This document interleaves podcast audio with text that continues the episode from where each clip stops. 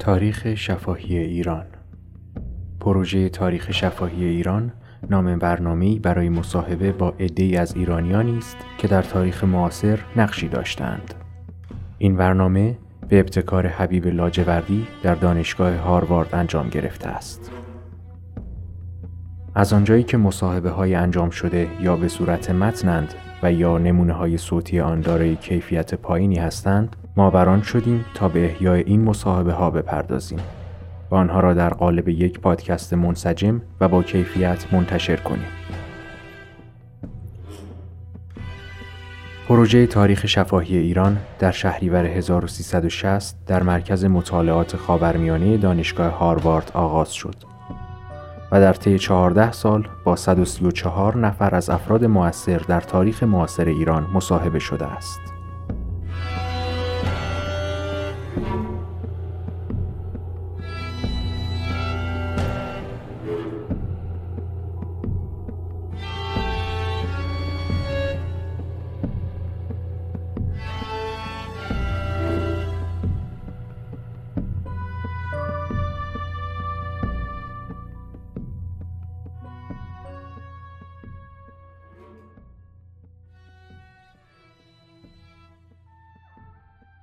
ولی من خودم خیال احساس قوی خودم که شاه یه احتیاجی، یه ضرورتی سبب شده بود. شاید مثلا اون نگرانی راجع به سکسشن، نگرانی به اینکه خب وضع مملکت در حال به اون روانی که در دهه 40 داشت پیش میرفت اینطوری پیش نمیره. برنامه‌ها کند شده بود، پول نبود، اینفلیشن دوباره شروع کرده بود بره بالا یواش یواش. تمام دهه 40 اینفلیشن، مثلا حالا آمار غلط هر چی، ولی در حال اینفلیشنی که بانک مرکزی در می‌آورد در حدود مثلا 1.5 تا 2.5 تا 3 اونجا شده بود، نزدیک 6.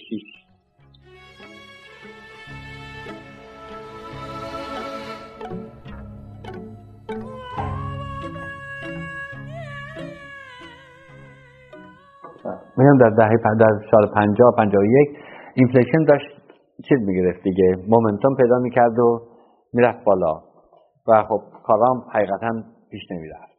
خیلی گرفتاری داشتیم و فشار داشت میگرد. آها، فکر کرد که مثلا از این راه لااقل یه چیزی باز کنه، یه فضای دیگری باز، همون فضای بازی که فضای آزاد و بازی که در سال آخر رخساخیز داشتن صحبتش میکردن، اون از اون موقع شاید مثلا باز کنه. یه میجر آف اور دموکراسی تو مثلا سوپاوار یه خود باز کنن، یه خود ایونت تو پیپل پنت اپ ایموشنز، دیزایرز، اعتراض، پروتست، هر چی که چه ذره. ولی خب بعد که این برگشت اوضاع چرخید و به این سمت، به خصوص شاید مثلا فکر این که یه هژمونی مثلا در اون منطقه خلیج فارس مثلا به وجود بیاد و یه سکیوریتی چیزی مثل پکتی اونجا درست بشه که to keep both United States and Soviet Union out، نه فقط Soviet Union ها. این فکرها مثلا شاید تو ذهنش بوده و فکر کرده که خب اینه دیگه باید با اراده و تصمیم و قدرت داره انجام بده. خب رفت شوروی و همون زمانی بود در مسکو راجع به همین چیز هم صحبت کرده بودن دیگه. صحبت کردن که مثلا خلیج فارس رو یه چیز free of all superpower influence بکنن. خب امریکایی ها اونجا بودن، روسا نبودن، محبوبشون بود که باید امریکایی ها برن دیگه. خب این کاری بودش که شاید مثلا به اون ترتیب نمیتونستم. این ها یک چیزی که همش pure speculation on my part. خیلی فراب شما اینجور دمدمی نبوده که مثلا این چیزی بگی بکنیم بعد یادش بره یا تقریبا یادش که من خیال نمی کنم، مگه سالهای آخر اگر مثلا حافظش خراب شده باشه، ولی حافظش بد نبود. تغییر عقیده میداد. اما ببینید بعضی چیزها رو من خیال میکنم مثلا تغییر عقیده میداد برای اینکه کسای دیگه افکار کسای دیگه بود، پیشنهاد دیگران بود، اون وقت مثلا یه کسی دیگه چیز دیگه میگفت، چرا اینا میشد. در بعضی موارد هم مثلا یک دندگی عجیب و غریب داشت دیگه، هیچ وقت خبر نداشت. در مسائل خیلی انترسان ترین اسپکت نفت است و اسلحه، اینجاها را آدم اگر مثلا ببینا میبینه که چجوری بعضی چیزا، بعضی فکرها، بعضی اندیشه‌ها همینطور دائما میمونه باهاش.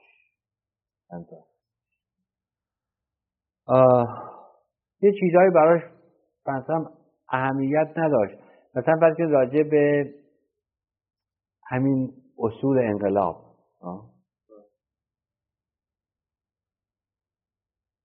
یه چیزایی رو مثلا فکر میکرد که به هیچ وجه نمیشه دست داشت، بقیه رو به خصوص به محض اینکه بعضا از اصل نهم به بعد که شروع کرد همونطور چپ و راست اصل اضافه کردن ها، بعدا هیچ کدام اینا براش اصلا اون اهمیت و اون سیگنیفیکنس، اون وزن نداشت که مثلا سبب بشه که فکر کنی اینا رو نباید عوض کرد. به خود من چندین بار گفته بود خب اگر خیلی خب اون مثلا کور مطلب رو باید حفظ کرد، اما کی گفته که نمیشه اینا رو تغییر داد، امن کرد، فلکسیبیلیتی، حالا نگیم مثلا اپورتونیتی، ولی فلکسیبیلیتی واسه دیدیه سلام کاراکتریستیک در خیلی از مسائل، در خیلی از مسائل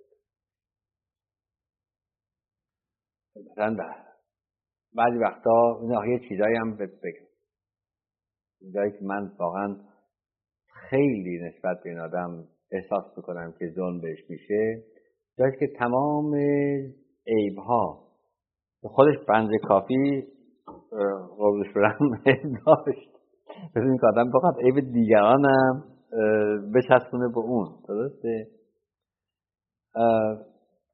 مثلا اینایی که خب بودن دیگه، تمام این اطراف داشت. من نمیدونم که تا چقدر حقیقتا خیلی معتقد بودن که عشا آدم خیلی کمرویی هست، یعنی اگر یک کسی تنها گیرش بره چیزش بخواد حتما میگه بکن. خیلی من جوری مثلا سعباد اسماعیل ریاحی که خیلی شریف به من میگفت که چرا اگه جای گیر بیاری تنهایی هر چیزش بخوای درست میکنه، درست بخوایی درست میکنه، کمروه میگفت شاه خیلی کم. خب من دیدم کمرویی ازش دیدم، ولی جای دیگه هم خیلی هم دیدم که در نهایت حتی مثلا چی بگم بروتالیتی، absolutely brutal چیز بکنه بزنه تو دهن آدم.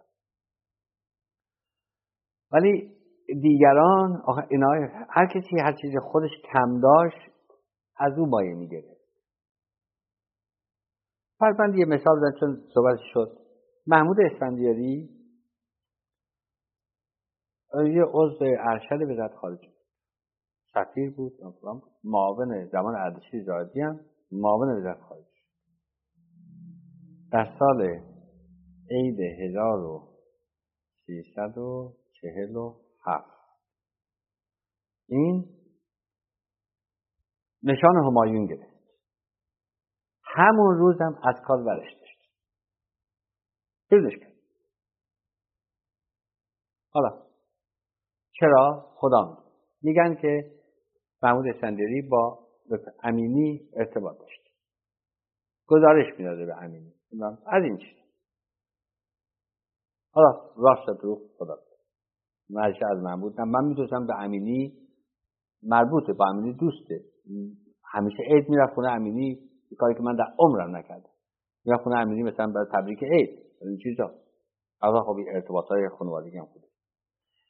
تا اینکه من رفتم سازمان برنامه، اولین چیزی که سازمان برنامه من بهش بخوام که این سازمان با تمام احترامی که بحث کردم اصلا گسیخته است، کسی به کسی نیست.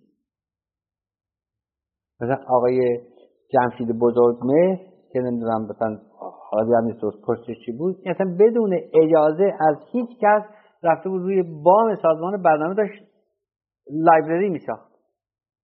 بهش میگم آقا تو حساب کردی که اگه یه لایبرری بین عظمت و این ساختمان اصلا میخوابه؟ یعنی رئیس سازمان برنامه بدبخت که زش نیسته چیزی کتابا میمیره حتما قبل میشه. آقا کی بهت اجازه ده؟ کو اجازه تو کی بود؟ کو مسببه بود؟ آره سازمان برنامه بود. آره دیگه اصلا دشمنیش با من رو اونا من بیرونش کردم اصلا بدون این تو تشریفات کردم برو دیگه نیا اینجا من تو دیگه نبینم. حالا گفتیم که همچین اشکایی بود و من هیچ کس نداشت تو سازمان برنامه یه آدم گردن کلوف واقعا نبود، هیچ نکرده‌ای که مثلا بتونه دستگاه رو مهار کنه. این چیزا فقط بیرون من مثلا فکر کردم که دیدم نمیشه و نمیام و نخواستم. بالاخره خب من دنبال کسی که اقلاً رفیق من دوست هم مدرسه من بوده، قوقیش بود و ناپلان من بودم چشم بسته بشه اسمها داشته باشم و آدم گردن کلوف نکرده‌ای هم هست. در هر کسی هم وای میشه کل شق وای محمود اسفندیاری. خب محمود اسفندیاری نقضو همه حتی چیز ولی داییش شوهر خاله شاه بود سطیب حسین قلی اسفندیاری آرام هم معروف بود که خیلی دوستش داره. اینا همشون رفتن همه رفتن پیش شاه شفاعت، همه هم اومدن بهش گفتن که اسم تو رو پیش شاه نمیشه بود، پیش شاه اسم تو نمیشه بود، حتی تو مهمونی هم نمیشه راجب تو با شاه صحبت. تا وقتی که من رفتم سازمان برنامه فکر کردم که خب چیکار کنم، من باید یه کسی بیارم بدون که به خودشم بگم به هیچ کس، اصلا به هیچ کس اگه به هر کسی بگم حتما رأی منو میزنه. فقط با دوستای خودمون مشورت کردن که این به درد رو میخوره اگر بهش بگم میاد نمیاد. اینا همه گفتن که آره. دو سه نفر از دوستای همکلاسیامون قدیمی گفتن که آره خیلی هم چیز خب محبتش و وفاداریش هم نسبت به من خیلی چیز. رفتم به شاه گفتم که یه هم چیزی هست و فلان فلان فلان و این گرفتاری هم با داریم و یه نفر میخوام که سازمان از لحاظ اداری بچرخونه که من برسم به کالای دیگه والا اصلا هیچ کس هم نیست، یه نفر فقط هست که من میخوام و من میگم نمیشه. گفتن چرا نمیشه؟ کی هستش؟ گفتم که میگن اسمش هم جلوی شما نمیشه آورد. چرا؟ گفتم میگن آمدن شفاعت این آدم پیش اعلیحضرت و اعلیحضرت به طوری متغیرین و عصبانی هستین و اوقاتون تلخه که حاضر نیست اسمش هم بشنوید. گفتش کیه؟ محمود اسفندیاری. محمود اسفندیاری کی گفته؟ متغیر تمام شهر همه میگن، حتی خاله اعلیحضرت که آمدن حضورتون شفاعتش کردش و فرمودید که اسمش هم بشنوید. اصلا گفت خب حالا شما اعتقاد دارید بهش؟ همون بود که بهش گفتم بهش این که بله من اعتقاد دارم، قدرت کارش فوق‌العاده است، اطلاعاتش دنیا دیده است، همه چی می‌شناسه، آدم اداری هم هست، اداره سازمان برنامه خیلی خوب میتونه اداره بکنه و من از بچگی با این بزرگ شدم و اعتماد دارم. گفتم گردن نمیدم که گفتن که گردنت هیچ وقت برای هیچ کس نده. من گفتم خیلی خوب اگر شما میخوایدش باید به زاهدی بگید که منتقلش کنه به سازمان برنامه. ما اومدیم دیگه اصلا تمام ملتی که رفتن گفتن به این بچه گفتن که آقا ما رفتیم گفتیم اسم سر نمیشه توی شابق مزخرف گفتن دیگه چرند گفتن. از اینکه من که اون رابطه و نزدیکی آقای آرام هیچ‌وقت با شاه نداشتم، نزدیکی آقای اردشیرزادی رو نداشتم، به هر حال خاله شاه نبودم دیگه و برای یه کار اداری هم من محمود یا دروغ میگفتن یا در مورد یک دو نفرشون من شک دارم اصلا که عکسش نبوده باشه. محمود آدمی بوده که خب روی پنجه خیلی راه رفته بود، از جد خشن بود، خیلی خشن بود، توی وزارت خارجه هم خشن بود، این عیب داشت. متکبرم بود، اصلا طبیعتش هم طبیعت متکبری بود. حالا مثلا اینکه اینجوری هم میشد مردم یه آدمی مثل هوشنگ انصاری هر جوری که آدم میخواد این کاراکتر رو، این آدم رو ارزیابی بکنه، مردی بود دیگه، درنگ و باهوش و نمیتونم با سیاست و همین. این برای تعیین تاریخ اعلام اون 49% مشارکت که آیا روز 15 باشه روز 16 میره و شاید از میگیره یا لااقل میگفت که مثلا عرض فرمودن 15 بعد نمیشه عوض بشون مردی که آخه تو چه میری به عرضت میگی 15 که عرضت بگن حتما 15، بعدم بخواد چه رمزی چه سری در 15 هست که در 25 نیست که اقلا 10 روز فرصت بدی آدم این کارا رو به اصطلاح آماده بود. کرم خود ماها بوده، عیب در خود ماها بوده در اینجور مسئله. خیلی خوب، چرا این کار بکنه؟ میگم آقای چیز مجید رهنما که خب اونم از دوستای خیلی نزدیک و ودا و مامام خیلی دوستا نزدیک و این آدم باورش نمی آمد که من از سازمان برنامه استفاده کنم. میگم غیر ممکن نیستم. آخه چرا ممکن؟ من کردم و شده. گفت خب چجوری کردی؟ گفتم اون کاری که من کردم تو نمی کنی. اگر حاضری بکنی همون کارو بکن. خیلی ساده. گفتم تو نخواهی کرد، تو ممکن نیست اصلا این یه همچین ریسکی رو بگیری که من گرفتم. من تازه گفتم من ریسک عمده هم نگرفتم که استعفا از سازمان برنامه. استعفا در ایران میگفت استفاده میشه داد. وقتی که سازمان برنامه استعفا میشن دادن به هویدا، هویدا گفت اصلا چیز نیست، همچین نمیشه، تو حق نداری، نمیتونی استعفا بدی. خب من دادم، حالا ببین چیکارش میکنی. خب اصلا تو حق نداری به من استعفا بدی، بعد بری به شاه استعفا بدی. گفتم من هیچ وقت این بی احترامی رو به شاه مملکت هرگز، من یه آدم به این بی‌ادبی و چیزی نیستم که برم به شاه مملکت استعفا بدم. من چیکارم کردم به شاه مملکت استعفا بدم؟ تو دخالت وزیر مملکت من آوردی کردی در سازمان برنامه، آدرکی از عدالت اجازه گرفتی، خیلی خوب، حالا من استعفا میدم به تو، تو برو از عدالت اجازه بگی استعفای من بپذیری یا نه. من استعفا دادم. مثلا اینه که چیز مجید رهنما استعفا میداد، اگه می‌خواست استعفا بده می‌ترسید. خب آره استعفا بده، کاری نمی‌کنن که حد اکثرشی که دیگه کاری بهت نمیدن. به من دادن، به من با وجودی که استعفا دادن از سازمان برنامه مجدداً کار دادن. دفعه سوم هم کار دادن، دفعه چهارم هم کار دادن. اجازه میشه با وجودی که من از سازمان برنامه استعفا دادم، استعفام علامت خب یه کمی دیفاینس می‌دونستن، مزایی و تمام اون جریانا، اون کارهای محرمانه سری چه فایننس چیز رو خریدار رو محمد انجام میدادن. یک دفعه هم مثلا سوالی اصلا نشد که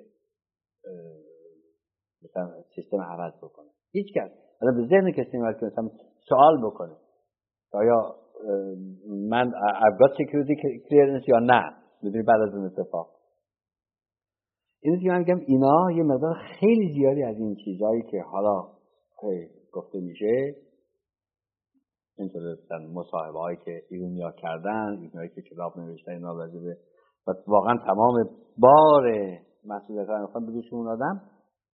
واقعیتش غیر از این، مسلما هیچ کس مثلا in right mind بخواد به یک مثلا شاه مسئولیت نداشته، مثلا فوق العاده سنگین قاطع، ولی اینکه هر چیزی رو آدم بنده گردن اون آدم، این مرد آدم خیلی خیلی خیلی بی‌انصافی و چیز هستش. این دورانی که شما رئیس بانک مرکزی بودید و رئیس سازمان برنامه بودید، مقدار مطالبی که به عرض می‌رسوندید ایشون دخالتی درش نداشتن که بگن مثلا چرا فلان کارو به عرض رسوندید؟ شما تشویق بشین که نه، موارد زیادش کنید. هیچ وقت از من نپرسید که مثلا، برعکس الان یه چیزی بهتون بگم، من در سازمان برنامه یه خود فرق دارد، ولی در بانک مرکزی من هیچ وقت راجع به هیچ کاری که مربوط به بانک مرکزی نبود در جلسات خصوصی صحبت نمی‌کردم. من نمی‌رفتم راجع به کار کشاورزی وزارت کشاورزی حرف بزنم یا راجع به یک نفر. من در تمام مدت با شاه حرف نزدم، مثلا نگفتم، مثلا با تمام چیزایی که لابد شنید و خودم شنیدی جمشید آموزگار با من داشت، من یک بار مثلا جمشید آموزگار شکایت نکردم پیشش که بگم مثلا تو کار بانک مرکزی اخلال. یک دفعه راجع به افراد، راجع به جز، راجع به فریدون مهدوی در جلسه شورای اقتصاد، جز راجع به خداداد و جز راجع به محمود اسفندیاری، یه هم راجع به خوشکیش، در رابطه با خوشکیش. این از اون حکایت‌های جالب. من تازه شدم رئیس بانک مرکزی. من از خوشکیش هیچ وقت قبل از اینکه برم بانک مرکزی چیز امپرسیون خیلی خوبی نداشتم، ولی فکر نمی‌کردم که خوشکیش علاوه‌تر بانک ملی باشه. نمی‌گم آدم بدی می‌دونستمش، نه اصلا. بانک ملی بیاد بپرسن در سطح بانک ملی آقای آدمی بانکیه خیلی خوب، همون بانک سپه، معاون بانک سپه خوب بود برات. آقای امینی که شد دخلص وزیر، میدونید دیگه، مجیدیان از بانک ملی بیرون کرد و کاشانی هم از بانک مرکزی و نزدیک بود که کاشانی هم که برای پرونده، برای مجیدیان که پرونده گنده هم ساختن، تجربه برای کاشانی به پرونده کاتوکلافتی بسازن و اینا. ولی خب خوشکیش پرومایی شد رئیس بانک مرکزی، خوشکیش شد رئیس بانک ملی. خب یک سال بعدش، یک سال بعد من شدم رئیس بانک مرکزی. تا 3 ماه بعد، تابستون بود، اول تابستون بود، من رفتم تاخت عداباد. اون وقتا آخر اصلا تقریبا مقرر بود که رئیس بانک مرکزی هفته یه مرتبه روزای چهارشنبه میرفت پیش شاه. رئیس شرکت نفت میرفت اول، بعد رئیس بانک مرکزی میرفت، بعد رئیس سازمان برنامه. چهارشنبه هر وقت مثلا یه کار فوق العاده مثلا اگر لازم پیش می اومد و می‌خواست مثلا بره، خب میرفت. بعدم جلسات شورای اقتصاد هم بود دیگه، هر دوشنبه بعدم جلسه شورای اقتصاد بود. یک روز چهارشنبه رفتم اونجا و دیدم خب رئیس شرکت نفت نبود، مسافرت بود، نبود. و بعد نشستم نمیان ما رو صدا کنم. بعد بالاخره این بیچاره هدقلی امیر سلیمانی که اون موقع آجودان بود، اغلب چهارشنبه‌ها تقریبا همیشه اون بودش، تنمندم بود، میدوید شاید نفستم از اون درخ اصلا بزن. رفتم و این شاه کرد که شاه خلاص آزاده دیگه، در باز کرد و من رفتم تو، سلام کردم و دیدم که آقای شریف مامی و آقای علم اونجا باید. من خواستم برم بیرون برگردم، یادم قولی در بسته بود، موندم. بعد نه من دیگه در باز نکردم، من وایستم دیگه، در بسته بود، من وایستم. بعدم خب اونا هم حرفشون ادامه دادن. بعد من همطور که واقعا قصد نداشتم گوش بدم، برای کنم خب دوستان اینجور دادن لابد با هم یه حرفای دادن که نمیخواد من بشنوم، ولی یه اسمی به گوش من میخوره که خیلی آشناست، نه خوشکیش. رفتم تو سر بدم، خب من مدد میخوام. اون وقتا هنوز میگم ماهای اول خیلی بیباکم حرف میزدم، یعنی ببخشید اگر وارد صحبت میشم اینجوریه، مثلا اینجوریه. من دو سه بار اسم خوشکیش شنیدم، الان صحبت راجع به رئیس بانک ملی هستش. خب آقای علم و شریف مامی که اصلا سمون بک شدن دیگه، گفتم بعد خودم اگر راجع به رئیس بانک ملی ایران صحبت بشه، فکر نمی‌کنم که بهتره که رئیس بانک مرکزی راجع بهش صحبت بشه. گفتن چیزی گفتن اگر شکایتی هست از آقای خوشکیش بی‌زحمت بفرمایید من رسیدگی بکنم، اما من میتونم بهتون بگم بدونین که صراحتاً بهتون میگم خوشکیش اگر در امریکا بود انگلیس بود هیچ وقت بهش همچین پستی نمیدادن، چرا که به من پستی از بانک مرکزی هیچ وقت نمیدادن این چیزای دیگه. اما الان در حال حاضر در ایران شما خوشکیش از بانک ملی بردارین یک نفر ندارید جاش بذارید.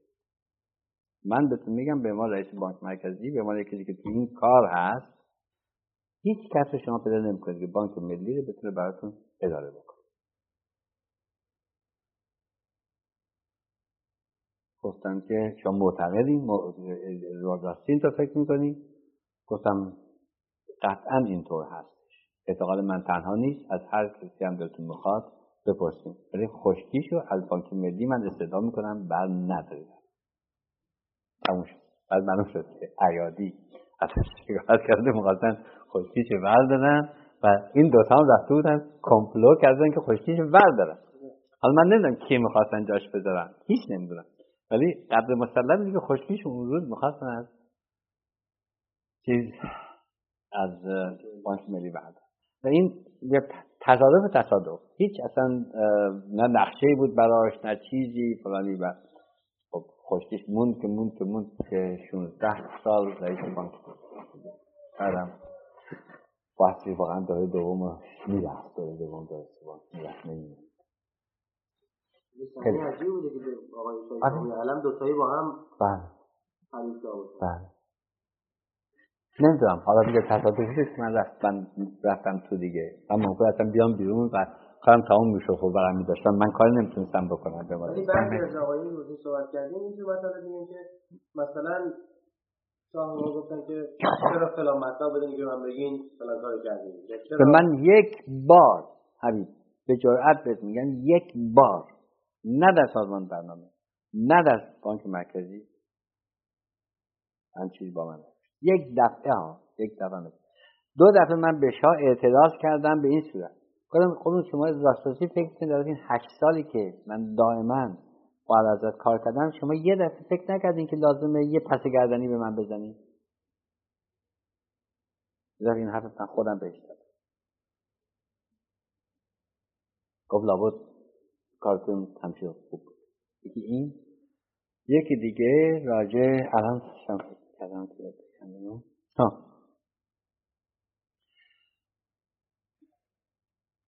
یه وقتی مثلا سازمان برنامه من این دو تا چیزم کردم بگم بعد برم برای اینکه دکتر میاد خونه. این دو تا هر دوش انترسان. وقتی از سازمان برنامه دو تا چیز دو تا کار پیش اومد. یکیش یه طرح بود راجع به کاخ فره‌آباد. یه قصری داشتن می‌ساختن اونجایی که اسبوانی میبودش اسبوانی فره‌آباد در شرق تهران. یه کاخ عظیمی داشتن می‌ساختن برای من دیگه اصلا قصد سلطنتی کاخ میرفت اونجا. مهندسش هم قیایی بود و من که رفتم اونجا خب وقتی هم که شاه رفتم به شاه معرفی بشم اول که رفتم خب تنها نبودیم چند نفر خود آدم مثلا موضوع معرفی بشم رئیس بانک مرکزی. من در اولین دفعه که تنها باشون بودم بهشون گفتم که من اگر فکر میکنید در سازمان برنامه من معجزه میکنم همچیزی نیست. من بهتون بگم من آدم کندی هستم، من تو هیچ کاری بی خودی نمیدونم ولی اگه یه جایی لازم باشه خیلی خوب، ولی من اصلا اهل فسفس هستم. من فسفس میکنم، حوصلتون با من سر نده، هر وقت حوصلتون سر رفت هم بفهمید من غیب میشم. گفتن نه، به خصوص حالا که اصلا بعضیمونم خب علتی که من اشیا رفتم برای اینکه پول نبود دست کنید که مثلا الان گدایی داشتیم، به گدایی افتاده بودیم و واقعا موضوع ریترنچمنت بود و زدن. ما اولین طرحی که تو سازمان برنامه زدیم طرح کاخ فرآباد. من گفتم به قسمت چی؟ urban development هست. متوقع. به کجا رسیده بود؟ مثلا می ساختن 17 تا خونه کارمندا رو ساخته بودن. خود کاخ شروع نکرد. نه، خود کاخ شروع نکرد. ولی تمام نقشه به حساب فاز اول داده بودن، فاز دوم تایید شده بود. همین چی مقاطع کار مناقصه هم نداشت.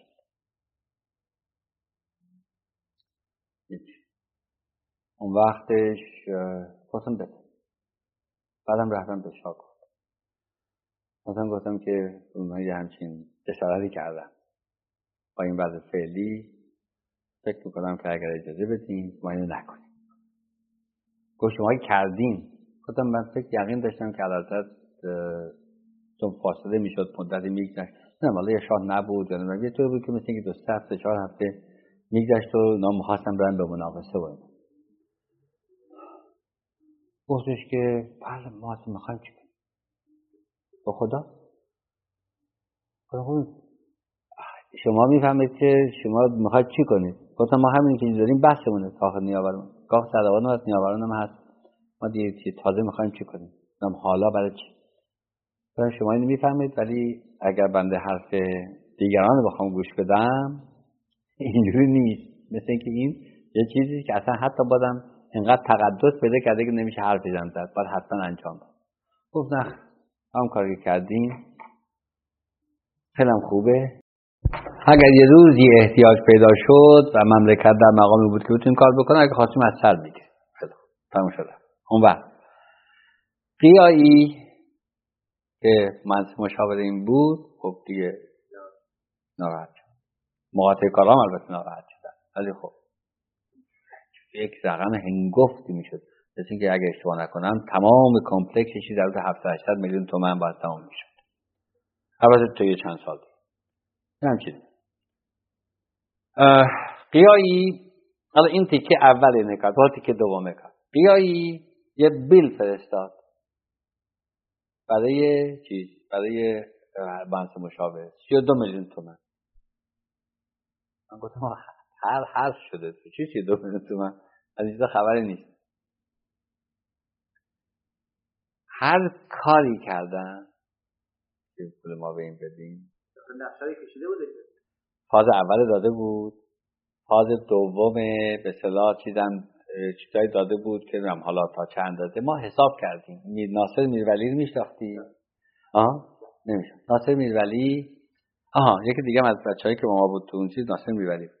ناصر میرولی یه مهندسی بود، اربن دیولپمنت از امریکا، که من وقتی سازمان برنامه رو بردمش کردمش رئیس اداره چیز، اون قسمت شهرسازی و توسعه شهر. اینا حساب کردن که مطابق قرارداد قیایی 5 میلیون تومان یا 5 میلیون و نیم تومان باید بهش داد. بیل این بود 32 میلیون و 33 میلیون خورده، ببینید 28 میلیون تومان طلبکار میشد اگر با 5 میلیون بهش میدادیم. من نمیدادم تا اینکه چیز بکنه. به اصطلاح ستل. این زمین و زمون به هم زد. شکایت کرد به شاه، به علم، به هویدا، به این ور به اون ور، جلسه پشت جلسه توی دربار زندرم علم اصفیا هر کاری کردن. کدوم آقا این حسابش این است. شما یک کسی بیارید آدیتور، هر کسی رو بشینه اونجا اورول بکنه آقای میرولی رو.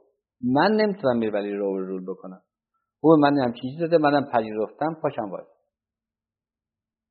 هر کاری کردن من ندادم تا شرف سوئیس سرمایه. همون موقعی بودش که من استعفام داده بودم. از سموریت یه روز تلگراف اومد به امضای آقای ایادی که حسب الامر علاوه آینی شاهنشاه آیا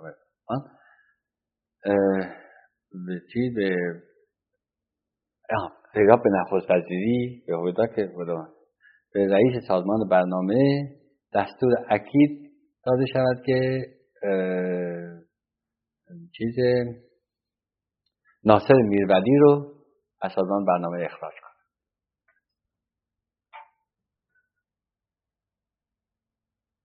آیا بودم که برای چی ناصر میرولی من بیرون کنم؟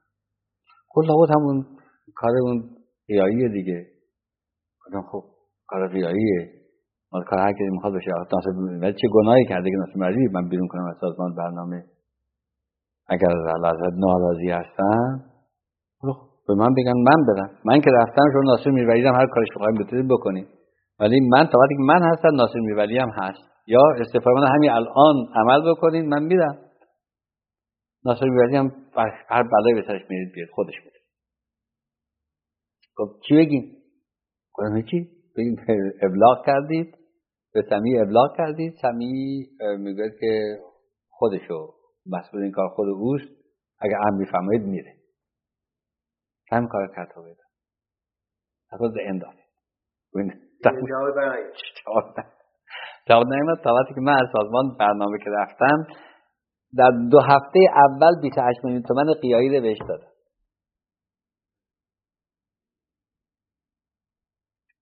خواستم قیایی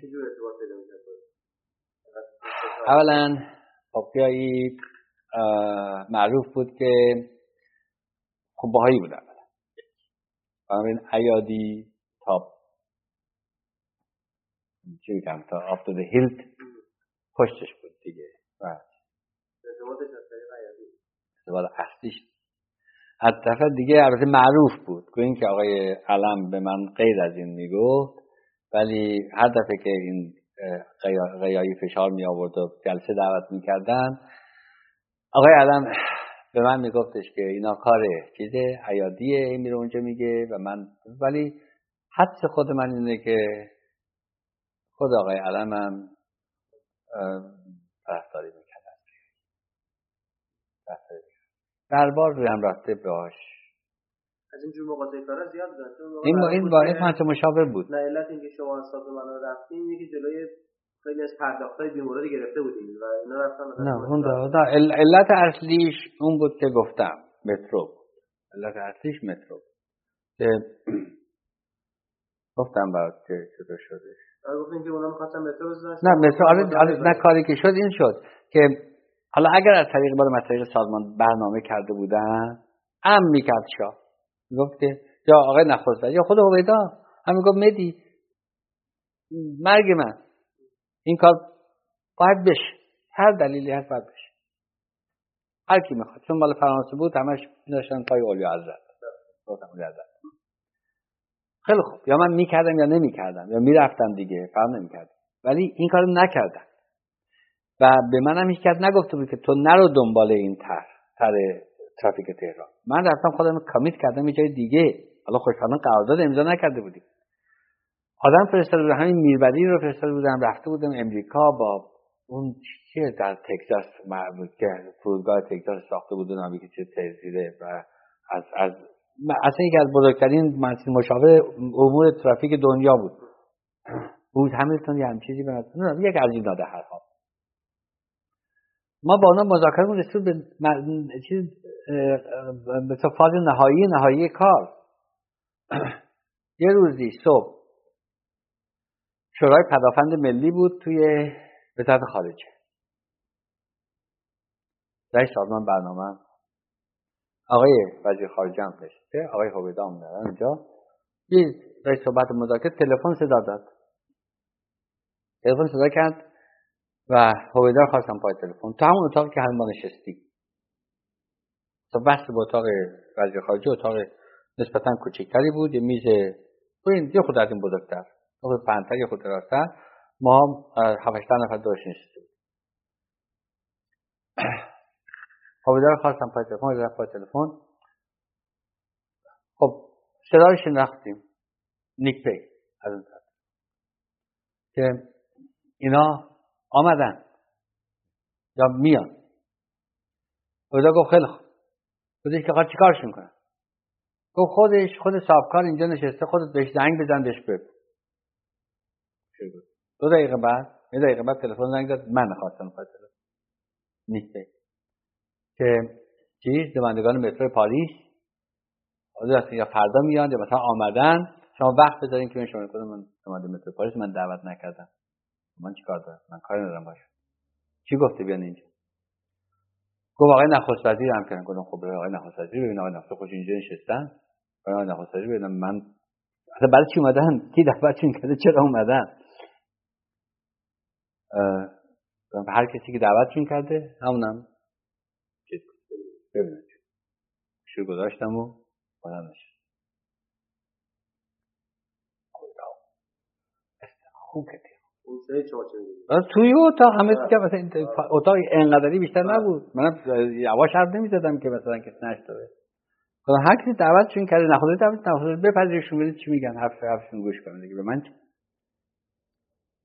جلسه خیلی زود تموم شد، به شرم به همین علت وقتا پاشد و خودش که توش میفهمید چی کار میکنی؟ کار نکرد. نماده مترو تل آمدن چی کنم، مترو پاریس من چی کنم، من برای چی ببینمش؟ گفتش که من دعوتشون کردم. خب دعوتشون کردی، چه دعوتشون کردی؟ گفتش که علاوه هم کردم، چرا به من هم نکرد؟ مهندس مشاور کار سازمان برنامه است. اگر به شما گفتن باید دلیل خاص داشته به شما گفتن، شما خودتون بهشون برسین.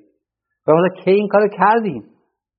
معلوم شد که شب پیشش در تالار رودکی نمیدونم باله بوده، اپرا بوده، چی بوده، از توی تالار رودکی حبیب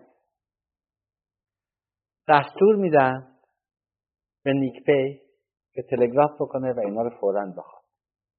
نماینده مترو بخواد. حالا شاه و ملکه این شب توی تالار رودکی بودن. این حکایتی است که من از هویدا و از اینا دیگه شنیدم. خودم به هیچ مستقیما چیز ندارم.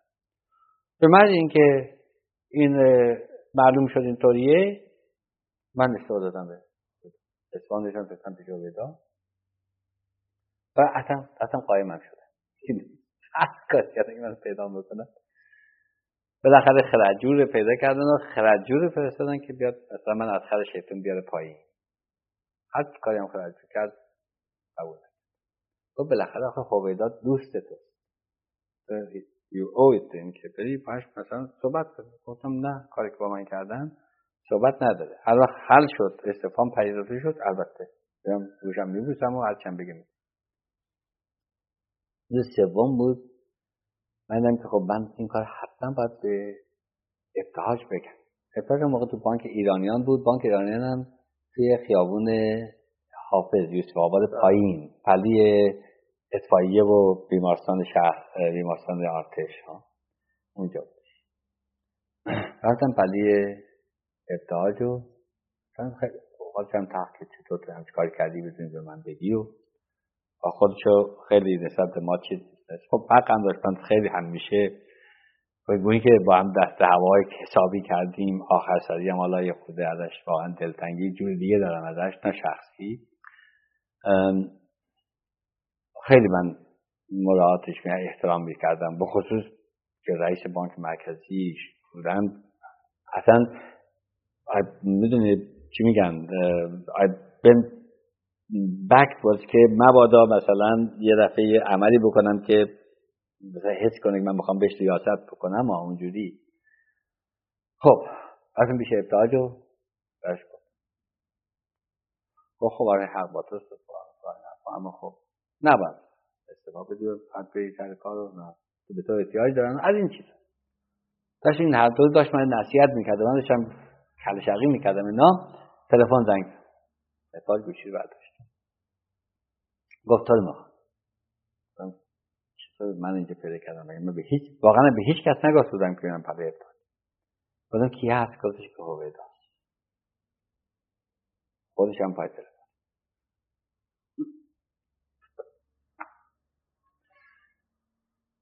فحشی نبود که پای تلفن من بود. باشد ذکی کا باشد بد که بعدم به وقت وقتی که از تقاضلیش خالی کرد شروع کرد به سابستنس قضیه که تو خواهد به جای رسیده که حالا دستورات شاه مملکت رو ازش تمرد میکنی. You defy, you challenge. گفتم که امیر عباس تلفن زده که گوش میدن این که مسلم منم اینجا شاهد دارم بدون آقای پا اینجا بایستاده شاهده. تو این حرف زدی که من دارم از اوامر شاه تمرد میکنم و در مقابل شاه دیفانس دارم میکنم. من نگفتم. پس حدا نداری کسی مایه بگیره که سمیعی چیز متمرده. اینه بذار اول پوزیشن آن رکورد که کار من جنبه تمرد نداره. من معتقدم که نخست وزیر مملکت مسئوله و من به تو استفاده دادم.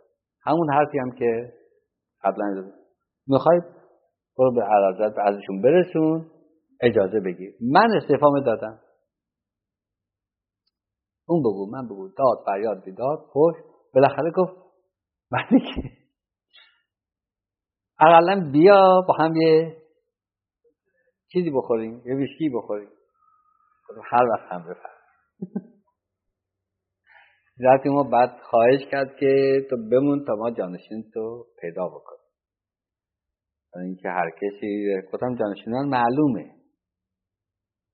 من تردید ندارم شما میدونین منم میدونم که جانشین من کی باید بشه. چه نظر معلومه؟ برای اینکه خب همه میدونستن که خداداد خیلی این کار روش داره یک. بعدم خب بیش از همه کسانی که در اون رده‌ای بودن که میتونستن رئیس سازمان برنامه اطلاع داشت. اکسپریانس اونجا رو داشت. بچهای سازمان برنامه رو همه میشناخت. میدونید؟ خب ارتباطش هم خوب بود با بانک مرکزی هم بوده جنبه‌های کته‌ی